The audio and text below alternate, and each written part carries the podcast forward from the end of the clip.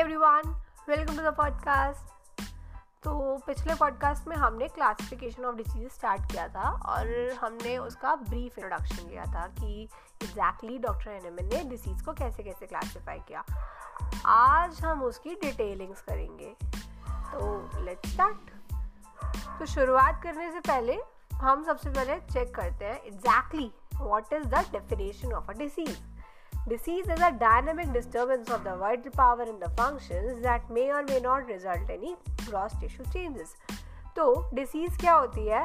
Any disturbance in the vital powers जिससे tissue changes हो भी सकते हैं, नहीं भी हो सकते कई बार हमारे टिश्यू चेंजेस हमें कोई इंजरी वगैरह नहीं होती, लेकिन उसके बाद भी हम डिसीज होते हैं right the best example is fever कुछ खास टिश्यू चेंज नहीं हो रहा होता हमें but yes we were diseased अब क्या होता है, ये जो टिश्यू चेंजेस होते हैं ना एग्जैक्टली ये डिसीज़ नहीं होते। ये हमारे एंड रिज़ल्ट ऑफ़ डिसीज़ होते हैं। डिसीज़ क्या कर गई? बॉडी के अंदर मैनिफेस्ट कर गई और अपने आप को प्रेजेंट कर रही है वाया साइन एंड सिम्टम्स तो that tissue changes were that sign और you can say a symptom तो एक्सप्रेशन ऑफ़ डिसीज़ है। It's not a disease at all okay तो हमने क्लासिफिकेशन जब पढ़ी थी तो हमने कहा था कि हेनेमैन सर ने सबसे पहले तीन टाइप में क्लासिफिकेशन करिए डिसीज की। Disease can be indisposition surgical और डायनेमिक राइट तो what was indisposition yes indisposition was the slightest alteration in the state of health with few mild symptoms and can be corrected by slightest alteration in diet and regimen जैसा कि मैंने आपको बताया था कि uh, मतलब मेरे को मैं रात को सोई नहीं मुझे सर में दर्द हो रहा है मैं घर जाके सो जाऊँगी मैं ठीक हो जाऊँगी। तो मेरा एक रूटीन था, वो रूटीन ख़राब हुआ, जिस चक्कर में मेरे को एक disease I. That was head एक मैंने उस रूटीन में थोड़े से और चेंजेस करे दैट इज़ दोबारा सो गई और वो डिसीज़ ठीक हो गई। तो that was the indisposition next was surgical disease surgical disease कौन सी थी? कि जो इंजरी हुई है बॉडी के अंदर फ्रॉम एक्सटर्नल इंजरी जिसका only and only option surgery ही है।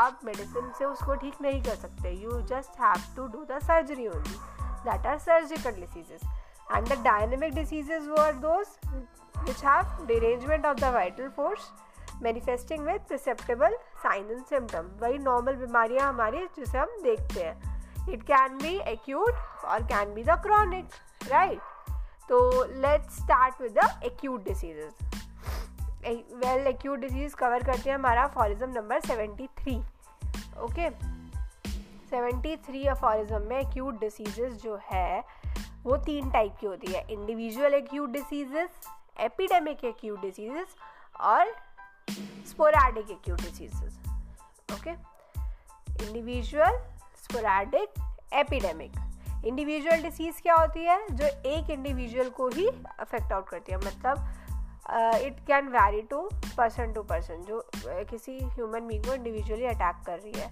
इसके जो एक्साइटिंग कॉज हो सकते हैं वो सारे अपने पर्सनल हो सकते हैं राइट एक्सेसिव और डिफिशेंसी इन द फ़ूड और physical severe physical impression chills overheating जो भी है वो सेल्फ रिलेटेड है। ठीक है? तो इसके अंदर क्या होता है? अगर जो वो होता है एंडोजीनस फैक्टर जो होता है ना इंटरनल फैक्टर यू कैन से वो प्रीडोमिनेट कर जाता है ओवर द एक्सोजीनस फैक्टर ठीक है?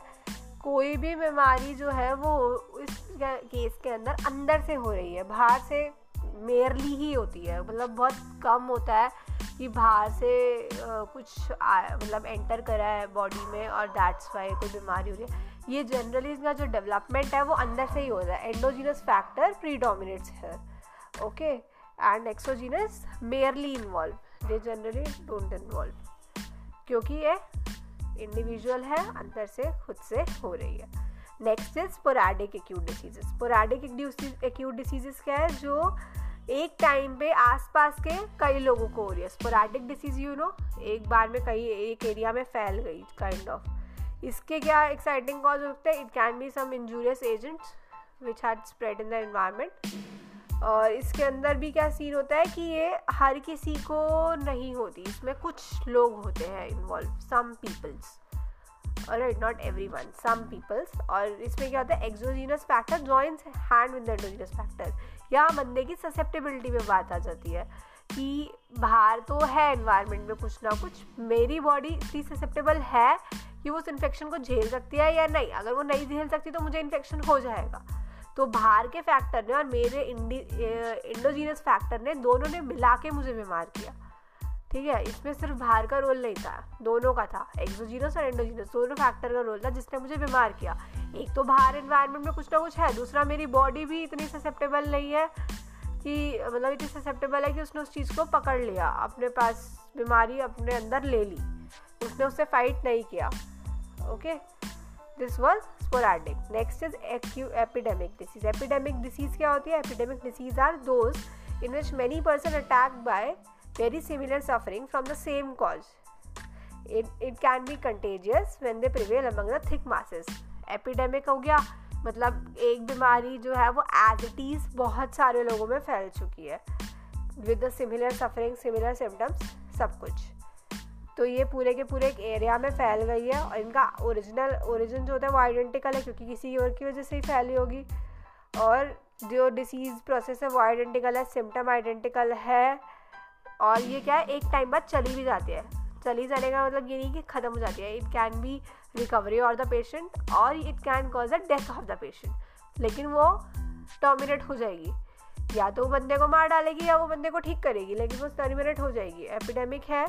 एक कॉज एक सेम कॉज से हो रहा है सेम सिम्टम शो कर रहा है, एक साथ बहुत सारे लोगों को हो रहा है।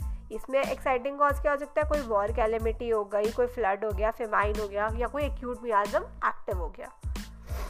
ओके एक्यूट मियाजम क्या होता है? एक्यूट मियाजम होता है कि ऐसी बीमारियाँ जो लाइफ में एक बार ही होंगी। वो दोबारा नहीं होती। चांसेस बहुत रेयर होते हैं उसके। Best example is chicken pox कहते हैं, जिसको एक बार हो गया, उसको दोबारा नहीं होगा। तो एक्यूट में आज़म आर ओनली जो लाइफ में बस एक बार होता है। दोबारा होने के चांसेस बहुत रेयर होते हैं।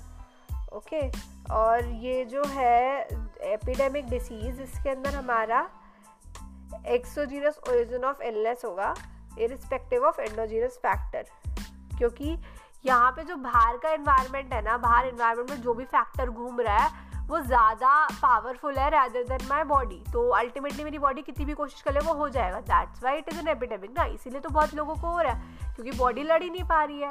तो क्योंकि बाहर का जो एनवायरमेंट वो है फैक्टर है exogenous factor is much more stronger than our endogenous factor that's why our body become infective right तो हमारा फ़र्स्ट इंडिविजुअल वाले में क्या था कि हमारी इंडोजीनस फैक्टर ज़्यादा स्ट्रॉन्ग थे, कि बाहर कुछ हो ना हो, जो बीमारी है वो हमारे अंदर से है that's why one individual is affected second is sporadic जहाँ पे हमारा बाहर का भी फैक्टर इन्वॉल्व है, हम भी इन्वॉल्व है। बाहर तो मतलब कुछ है it depends on our body की वो इन्फेक्शन ले रही है या नहीं ले रही है।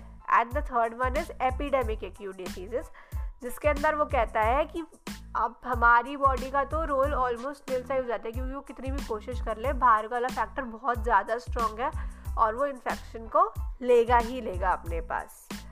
ओके तो ये था हमारा acute diseases and chronic diseases somewhat है तो वो हम अगले लेक्चर में कवर करेंगे। ऑल राइट तो तब तक के लिए you revise this and we'll meet in next lecture bye bye